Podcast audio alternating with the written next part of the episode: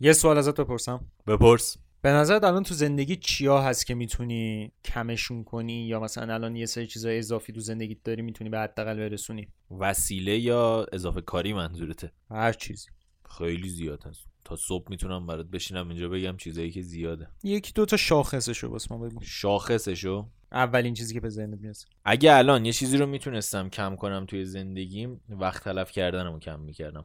خیلی وقت تلف می‌کنی؟ به نظر خودم آره. قشنگ اگه این وقت تلف کردنه رو بتونم به حداقل برسونم بازدهی کارهایی که دارم می‌کنم خیلی از این چیزی که الان هست بیشتر میشه. فکر کنم این مشکل رو خیلی دارن. فکر کنم این مشکل رو اکثرا آدما دارن وگرنه تعداد آدمای موفق خیلی بیشتر از این حرف مثل بابک زنجانی. نه خیلی موفق. نه اون خیلی دیگه موفق اون هیچی برای تلف کردن نذاشت.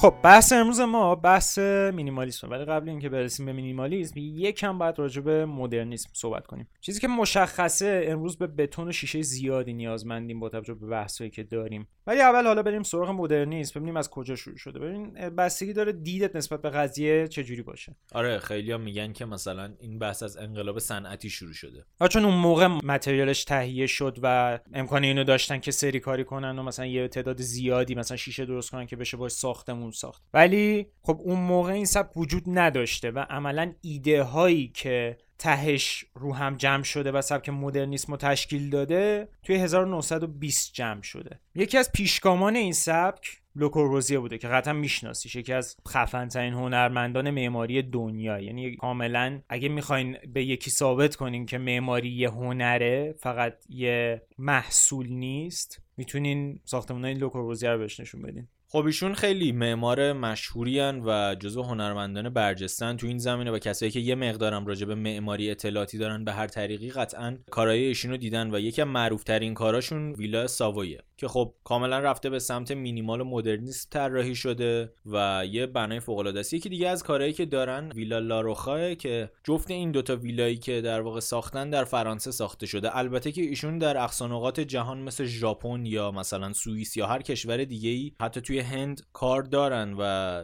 جاهای طراحی کردن. ولی خب این مثلا دوتا از بناهای خیلی معروفشونه که خب خودشون هم چون فرانسوی بودن داخل فرانسه در واقع طراحی و ساخته شده. حالا چرا معروفن این ساختمونا؟ چون که همونطور که گفتی اولین قدمایی بودن به سمت مدرنیسم. یعنی چی این قضیه؟ آقای لوکوربوزی مشکل داشت با مدلی که ساختمون تا اون موقع ساخته می‌شد. می‌گفت که آقا اینا چرا مثلا یه ساختمونی که برای یه کارخونه یا یه سوله یا هر چیزی برای یه استفاده ساخته میشه اونا رو کاملا efficient می‌سازین و کاملا به یه حالتی می‌سازین که اون کاری که قراره توش انجام بشه اولویت قرار می‌گیره و اون function ش اولویت قرار می‌گیره. چرا همه چی اینجوری می‌سازین؟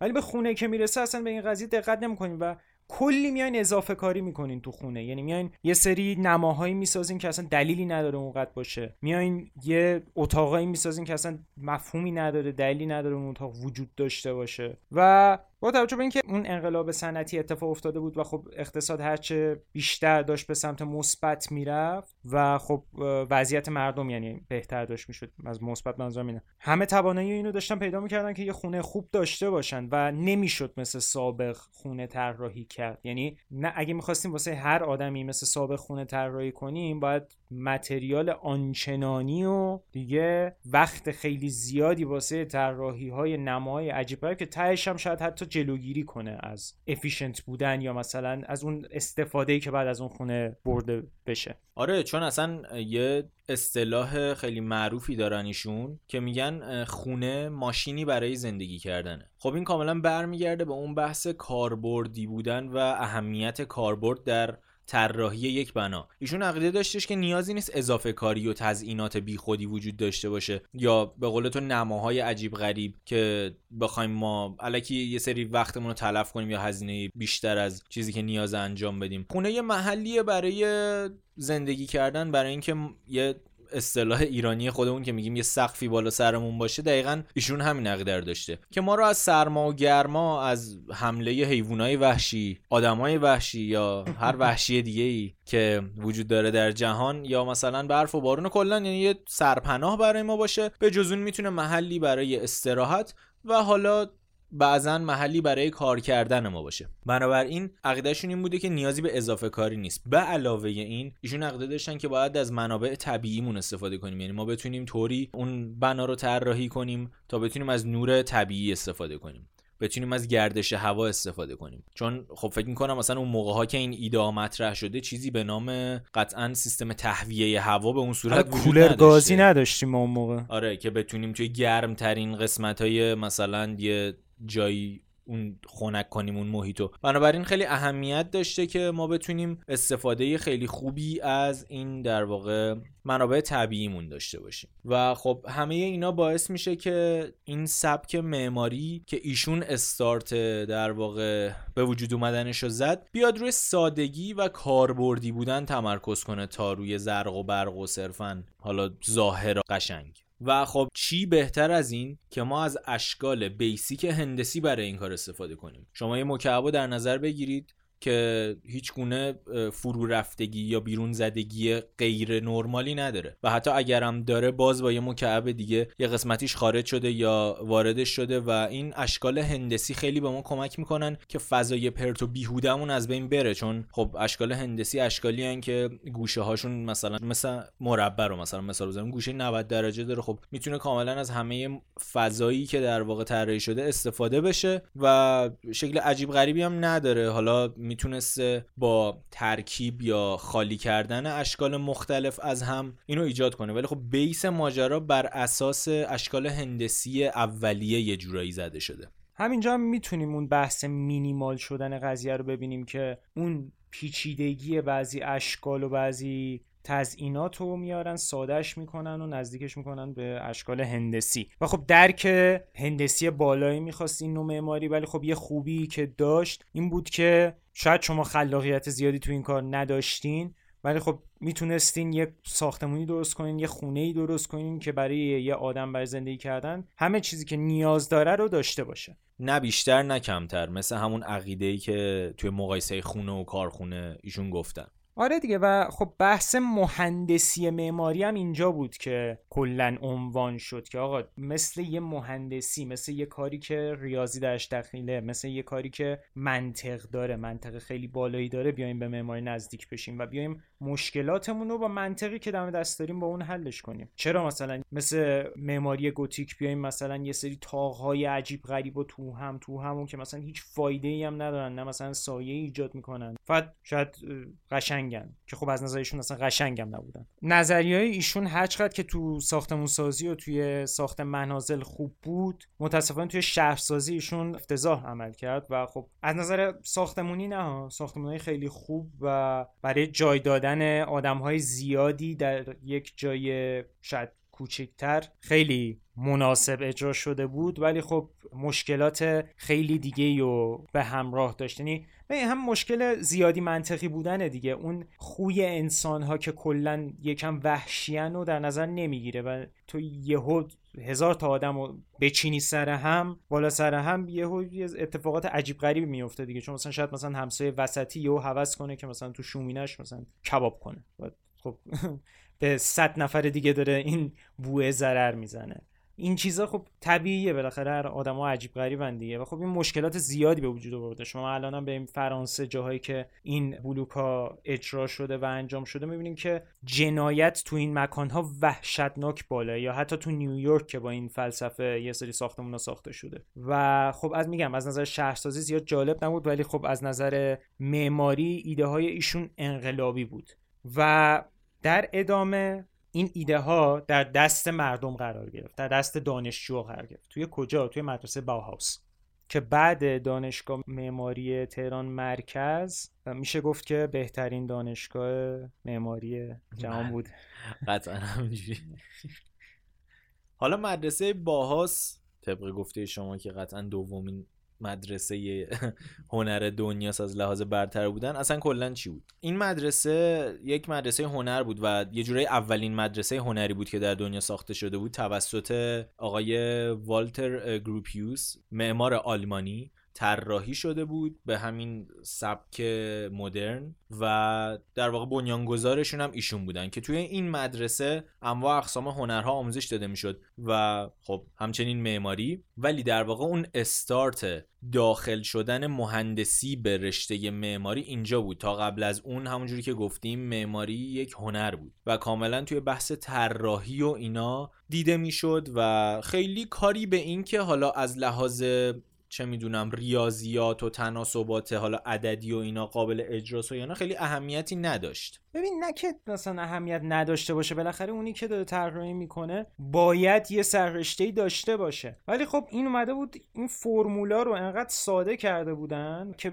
بتونن معمارای بیشتری به جامعه بدن. مثلا ما می‌گفت ما هزار تا برخکار داریم. البته اون موقع برخکار وجود داشت ولی ما هزار تا برخکار داریم. چرا مثلا یه دونه دو تا معمار داشته باشیم؟ بیام یه فرمولایی بدیم. چون نیاز به این قضیه وجود داشت. آدما بالاخره یه جایی می‌خوان زندگی کنن یه جایی می‌خوان فیلم سینمایی ببینن. این نیازهای به ساختمونه با کاربری مختلف افزایش یافته بود. آره بنابراین طبق تمام گفته های تو اومدن مهندسی رو با معماری ترکیب کردن و در نهایت چیزی که امروزه به عنوان مهندسی معماری ما می‌شناسیم به وجود اومد. البته همین الانم هم خودت دیدی. دیگه خودمون دانشجو معماری بودیم. الان این مهندسی معماری هنوز سرش دعواست که یه سری ها میگن معماری مهندسی نیست مهندسا میگن معمارا مهندس نیستن و از این داستان ها ولی خب در کل این واژه از اینجا اومده و کاملا هم درسته. هر کی بهش اعتراض داره می‌تونه بره با آقای گروپیوس اعتراض کنه.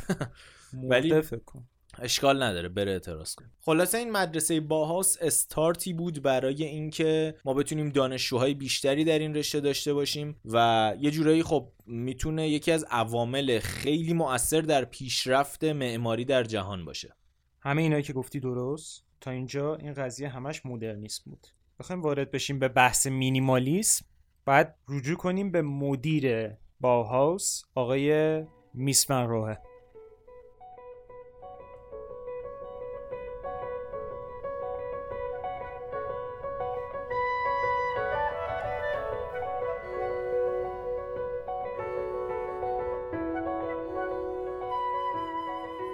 اینجا فهمیدیم که سبک مدرنیست در مورد این صحبت می‌کنه که فکر کنم جمله لوئیس سالیبان خیلی برای اینجا خوب باشه. ایشون هم یه معمار معروفه که میگه فرم تابع عمل کرده. اینو قطعا هر از معماری اطلاع این جمله صدها بار شنیده دیگه حالش هم داره برم می‌خوره ازش. یعنی شما فرم و دلیل نیست یه جوری اجرا کنین که به عملکرد لطمه ای بزنه و عملکرد باید تو اولویت قرار بگیره. و خب مدرسه باهاوس از این منطق کاملا دنبال می‌کرد ولی حتی طراحی خودش هم یه جورایی این منطق رو دنبال می‌کرد. آره کاملا درسته. ولی میسفند روحه یکم منطق و جلوتر برد. و باید بگم که میسفند روحه خیلی از اون چیزی که بقیه انجام می‌دادن ایشون خلاصه ترش هم حتی انجام می‌داد. ولی به هیچ وجه نه عملکرد لطمه می‌خورد نه فضا برای شما خسته کننده می‌شد بلکه جزئیاتش خیلی اهمیت پیدا می‌کرد وقتی ایشون یه طراحی انجام می‌داد. چون که وقتی اتفاقات کمی بیفته اون اتفاقاتی که توش داره بهش اشاره میشه خیلی مهم میشه و هر جایی که یه مجسمه میذاشت هر جایی که یه شکستگی وجود داشت یه اتاقی به وجود میومد کاملا عمدی بود و شما رو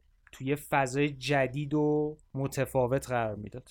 ایشون کلا خیلی معمار بزرگی بودن. یه جورایی می‌تونیم بگیم که بنیانگذار سبک مینیمالیسم هم ایشون بودن. یعنی مدرنیسم شروع شده بود اومد جلو ایشون به همراه خود آقای گروپیوس و لوکوربوزی خودشون برای آقای پیتر برهنز کار می‌کردن و در نهایت تونستن خودشون طراحی جالبی انجام بدن و استارت سبک مینیمال رو ایشون در واقع زدن. یه جمله معروف هم داره که میگه less is more. آره less is more. حالا less is more معنیش میشه کمتر بیشتره یا حالا یه ذره بی‌معنیه. ولی یه ذره اگر دقت کنید منظورش اینه که هر چقدر سادگی ما بیشتر باشه هر چی کمتر اون در واقع معنویتی که حالا وجود داره بیشتر عملا چیز بهتری از کار در میاد. ایشون کاملا به این قضیه که معماری هنره اعتقاد داشت و می‌خواست آدما رو کاملا تو شرایطی قرار بده که این قضیه رو حس کنن و دیتیل های اضافی رو مانع این قضیه می‌دونست. و اعتقاد داشت که هر چقدر فضا ساده تر باشه و اون اضافیات حذف بشه آدما وقتی تو اون فضا قرار می‌گیرن تو اون سکوت قرار می‌گیرن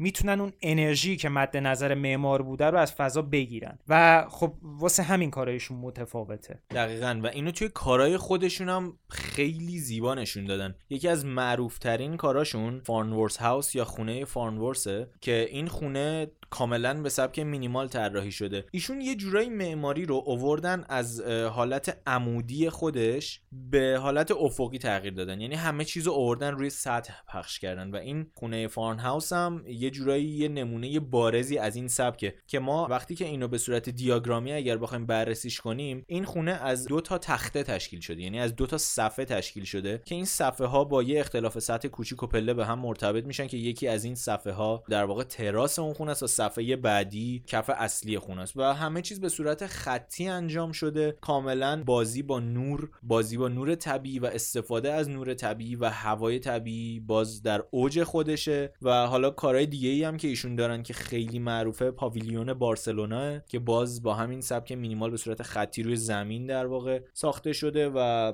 کارهای مختلف زیادی دارن. البته که ایشون نه که کار مرتفع ندارن یکی از معروف ترین کاراشون برج سیگرامه در نیویورک که یه برجه و چیزه. ولی خب یه جورایی میگن که این برج نماد معماری مینیمالیسمه. اصلا میشه گفت این برج نمای معماریه که ما الان داریم می‌بینیم. یعنی نماد معماری ببخشید. یعنی قشنگ این اتفاقی که تو این برج افتاده الان فقط داره با اسکیل بزرگتر جاهای دیگه تکرار میشه و اصول معماری مدرن کاملا اینجا رعایت شده. و ایشون خیلی عقیده داشتن که ما برای ساخت این بناها نیاز به مصالح خیلی زیادی نداریم و عقیده این بوده دیگه. کلا این سبک بر این اساس ساخته شده بوده که لسیز مور آره دیگه هم لسیز مور هم, هم یه بحث دیگه که تو این سبک وجود داره پلانای آزاده که این اجازه رو به طراحان میده که با قرار دادن یه چارچوبی روی پلان حالا چه دیوارهای خارجی باشه چه مثلا یه شومینه مرکزی باشه بیان بقیه فضاها رو به صورت آزاد پلان بزنن و بتونن به این هدفی که دارن یعنی سادگیه و عملکرد بهینه برسن. که البته خب لوکوربوزیه این کار رو توی همونجور که گفتم توی خونه هایی که تولید می‌کرد خیلی خوب انجام داده ولی متاسفانه همین ایده ها رو تو شهرسازی هم انجام داد که کاملا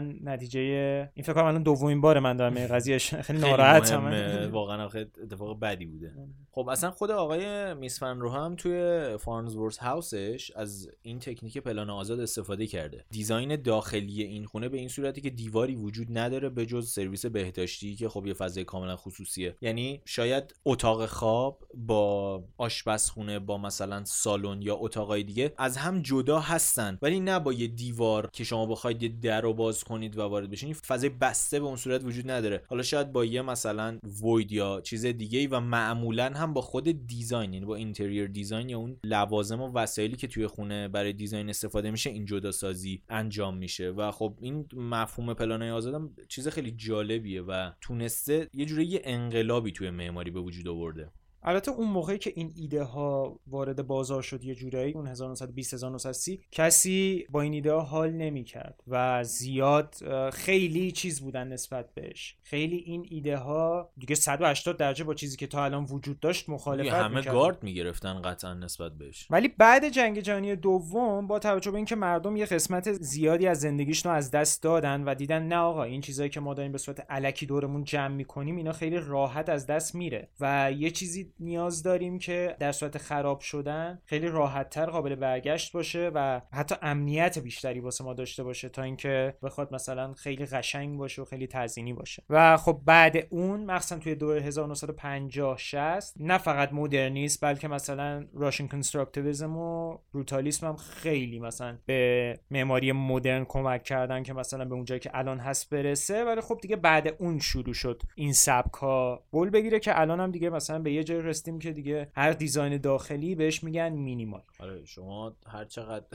اصلا مهم نیست چی کار می‌کنی الان همه چی مینیماله. آره. ولی خب اگه شما می‌خواین معماری داخلی مینیمال خوب ببینین و حتی معماری مینیمال کلا هر اگر می‌خواین معماری مینیمال درست ببینید آره شما می‌تونید رجوع کنید به تادو آندو که خود ایشون از اشخاصی بود که خیلی الهام گرفت از میس و از ساختمانهای ایشون اصلا الهام گرفت که بره تو این زمینه رو شروع کنه کار کنه. خودشون هم میگن که معمار مورد علاقه من لودیگ میس رو هست و خب آقای تادو آندو معمار مورد علاقه خودم هم هست و ایشون فوق العاده است عجیبه. یک معمار ژاپنی همونجوری که از اسمشون مشخصه و متخصص در امر کار با بتون. اولین کسی هستن که یه سری کارهای عجیب غریبی با کردن و بتون رو به فرمهای خیلی جالبی در آوردن که قبل از اون کسی نتونسته بود همچین کاری بکنه و بناهای خیلی مشهوری دارن. ایشون سبک مینیمال رو یه جوری به اوجش رسوندن و استفاده کامل از بتون در سطوح خارجی یا حتی داخلی بنا کمترین میزان استفاده از تزئینات جزء شاخصه هاشونه و بعضا در بعضی از ساختمون ها مثل Church of Light شون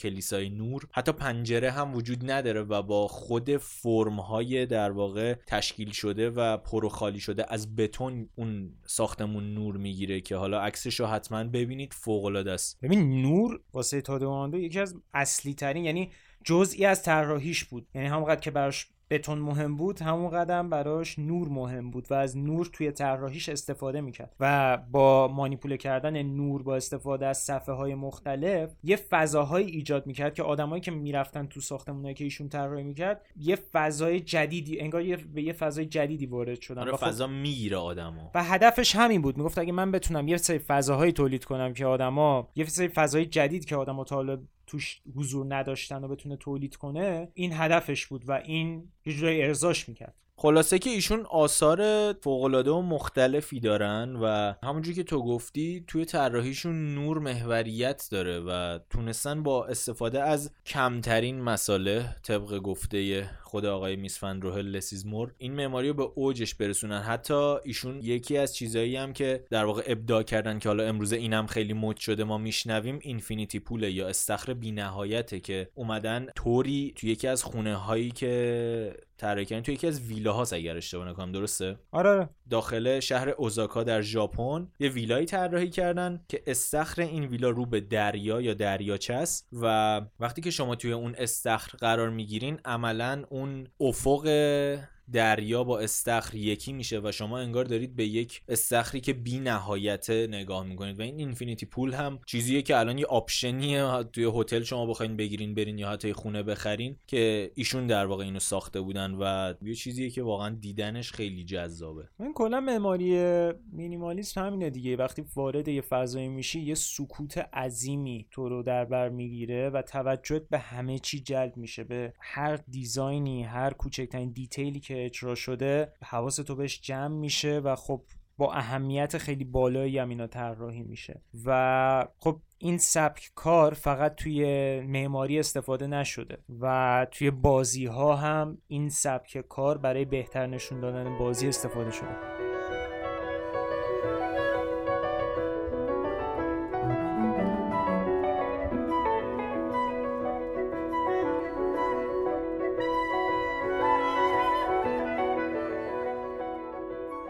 خب ببین فلسفه مینیمالیست واسه استفاده تو بازی ها خیلی مناسبه. مخصوصا game هایی که توسط کمپانی های independent دارن ساخته میشن. چون اونا بودجه زیادی ندارن و می‌تونن با استفاده از فلسفه های مینیمالیسم یک game ی درست کنن که خیلی fun ه ولی خب دیگه حداقل گرافیک و یه سری مسائل دیگه توش استفاده شد ولی خب الان سراغ این نریم و سراغ فلسفه مینیمالیست نریم بریم سراغ بازی که با استفاده از سبک معماری مینیمالیست ساخته شده. بازی Mirror's Edge که بازی خیلی معروفیه. خیلی از کسایی که gaming می‌کنن قطعا بازی کردنش. این بازی محصول سال 2008 از کمپانی EA یه کسی هم که EA رو نمی‌شناسه یه جورایی دزدان چیزن.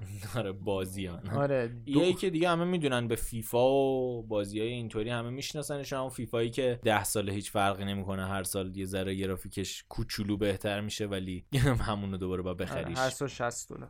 در حد یعنی کافی یه mod گرافیکی روش بندازیم مادم با... نمی‌خواد. یک update دو سه گیگابایتی بدن حل میشه ماجرا. چهار تا تیم می‌خواد عوض شه. بعد دیدی توی بازی آره هم... شما 60 دلار میدی ولی یک پنجم بازی رو می‌خری. اون چهار پنجم بقیه‌شو دوباره هر کدومو باید جدا جدا loot box. آره 20 دلار 30 دلار بدی. کلا EA خیلی خفن حتما بازیش خلاصه که این بازی محصول این کمپانی البته فکر کنم مثلا 2008 که میشه 12 13 سال پیش EA خیلی اینجوری نبود. اون موقع هنوز نفهمیده بود که تونه از این رو این روش دزدی دیگه هم اون موقع وجود داشت. ولی خب بحث اینه که این بازی توسط شرکت دایس درست شده بود که بازی بد کمپانی هم درست کرده. و خب شرکت دایس یه بازی می‌خواست درست کنه که اون خلاقیت سازنده هاشو نشون بده. و اینا برای ساخت این بازی چیکار کردن؟ اگه اشتباه نکنم توی سوئیس این بازی رو درست کردن و خب سوئیس یه جایی بود که ای ای دسترسی زیادی بهش نداشت. برای همین تونستن این بازی رو انقدر متفاوت درست کنن. چون شما اگه برای ای ای کار کنی نمی‌تونی انقدر خلاقیت به خرج بدی و اصلا اجازه نمیدن که انقدر دستت باز باشه. خب فرانچایزایی که دارن پولشون رو داره در میاره و دیگه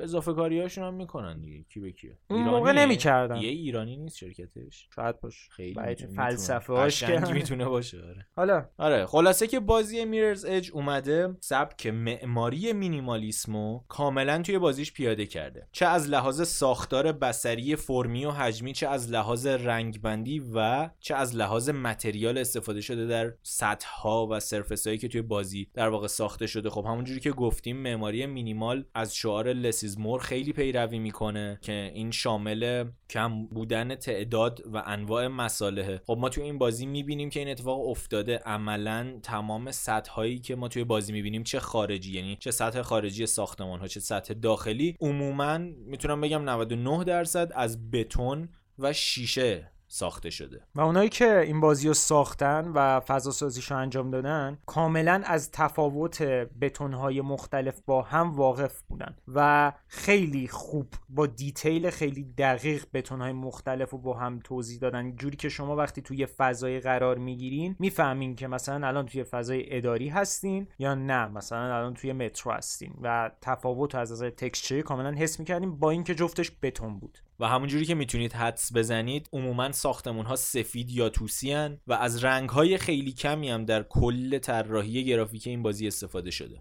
خب یکی از نقطه قوتاش همینه چون همه جا سفید بود با اینکه این بازی سال 2008 ساخته شده ولی خب الان هم تو بازی کنی گرافیکش کم نمیاره نسبت به بازی دیگه. شاید آتیکس نداشته باشه ولی خب گرافیکش کم نمیاره. آره تو می‌تونی الان چون بازی قدیمی رو دیدی که مثلا بازی می‌کنی الان یه ذره گرافیکش جوری که شاید اصلا اگه اون بازی خیلی برات نوستالژیک نباشه خیلی دوستش نداشته باشی اون گرافیک کمش تو رو زده می‌کنه میگه آقا نمی‌خوام مثلا اونو بازی البته این اتفاق خیلی بر من پیش اومده که هر بازی که اون موقع اومده گفتم بابا ببین این دیگه از این بهتر دیگه آره نمیشه. ما همیشه اینو داریم قطعا. آره ولی میرز اج واقعا در این بازی بود که خیلی وقتها از این بهتر دیگه نمی‌شد. چرا؟ چون این بازی نه تنها گرافیک خوبی داره بلکه یه گرافیکی داره که سبک داره استایل داره گرافیکش و این استایلش باعث شده که این بازی هیچ وقت قدیمی نشه. یعنی همونجور که گفتیم تکسچر خیلی دقیقی داره. چون همه رنگ های دیوارها سفید یا توسیه وقت خیلی بیشتری می‌تونست روی texture بذارن و برای همین texture فوق خوبی در آوردن و شما با texture امروزی نمی‌تونید تفاوتش رو تشخیص بدین. همچنین برای اینکه مکانیک بازی رو بهتر کنن شما خب توی بازی یه پارکور کارین. 2008 پارکور مد بود. یعنی همه تو کار پارکور بودن. نمی‌دونم یادته ما بچه آره بودیم تو پارک بچه ها مثلا بی 13 و اینا هم همون سالا بود فکر کنم اومد دیگه. خیلی هم مود بود. من خودم خیلی دوست داشتم برم ولی مثلا اون موقع چون بسکتبال بازی می‌کردم نرفتم. ولی همه رفیقام هم همه هم تو گروه رفیقاشون یکی جو داشتن که پارکور کار می‌کرده گردن شکسته برای همین مامانشون اجازه آره نمیده. بعد خیلی هم کروهای خفنی بود اون موقع. اصلا کرو داشتیم تو تهران کلی بچه ها مثلا یه سری بودن کرو بچه ها یک باتان بودن اسمم داشتن من یادم نمیاد. ولی کلا منظور جو ساختار بازی و gameplay ش هم تو اون زمان یه چیزی بودش که همه wow بودن. بعد مثلا اگه یادت باشه اون موقع خیلی بازی های زیادی نداشتیم که character اصلی خانوم باشه. این هم باز یه نکته جالبی بود توش. هم اینی که داری میگی کاملا درسته هم هم این که ما بازی های اول شخصی که شوتر نباشن نداشتیم به اون صورت. آره بازی کاملا اکشنه و شما توش خیلی پیش مین حتی فکر کنم بازی Dying Light هم اون ساختار اصلی بازی یه جورایی می‌تونیم بگیم که خیلی شبیه این بازیه. بچه اینه. آره یعنی شما یه شخصین اول شخص بازی کاملا ولی خیلی مثلا توی Mirror's Edge تیراندازی و اینا شما ندارین بیشتر کمتر آره. آره به عنوان یه پارکورکار دارین میدوین باید روی ساختمونا بپرین برین از این ور اونور و خب چون بازی سرعتیه و یه جوری speed run و شما باید خیلی سریع از همه جا رد بشین اینجاست که بازی با چند تا رنگ به جز سفید شروع میشه. بازی اینجوریه که با رنگ قرمز مسیری رو که باید برین رو به شما نشون میده. و خب چون مینیمال اجرا شده این قضیه کاملا اونجایی که شما باید برین با اونجایی که نباید برین جدا سازی شده. یعنی کاملا شما وقتی که سرعتی دارین بازی می‌کنین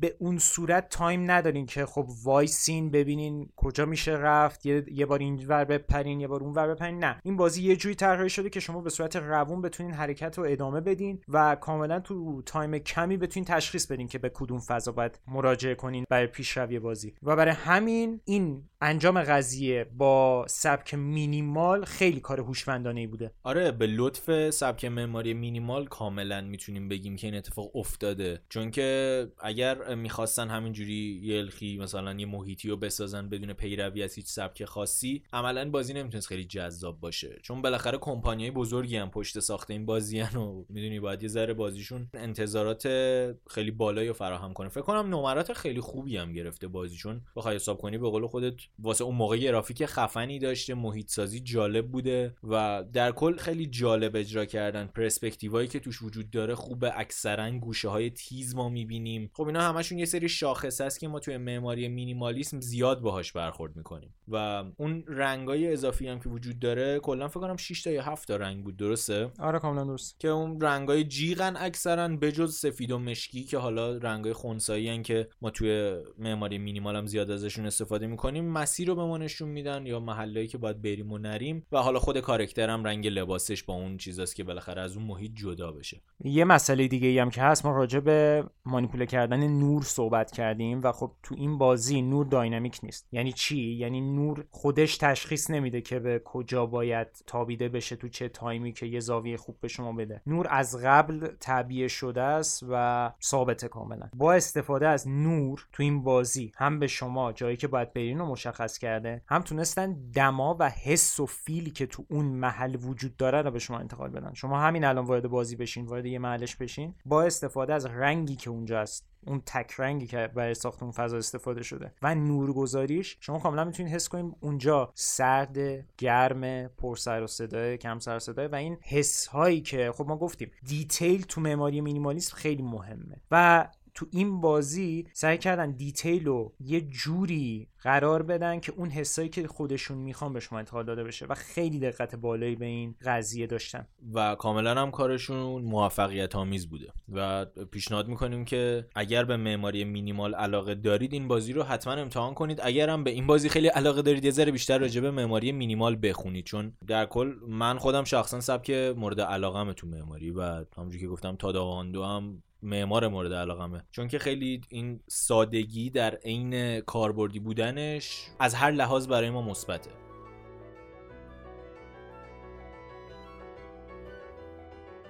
چیزای اضافی زیادی تو زندگیامون وجود داره که خب نیازه که کمشون کنیم. هممون یه سری باک ها یه سری اصاب های اضافی تو زندگیمون داریم که اصلا آدم که میاد بهش فکر می‌کنه میگه اصلا نیازی نیست من تو این شرایط باشم نیازی نیست من همچین چیز تو زندگیم داشته باشم و چون اصلا تو, تو کمترش هم ما میمونیم. آره اگه آدما سعی کنن که سطح زندگیشون از هر لحاظ چه فکری چه عملی و از هر لحاظ مینیمال کنن خودشون خیلی راحت تر زندگی می‌کنن. حالا نه مینیمال ولی خب حالا. تجملات واقعا بده. باش. حالا تو مینیمال دوست نداری به من ربطی نداره. ما رو follow کنین دیگه. توی اینستا follow کنین توی پادکست هایی که پادکست رو گوش میدین follow کنین. دیگه عرضم به حضورتون که ممنون از اینکه تا اینجا گوش دادین دمتون گرم واقعا.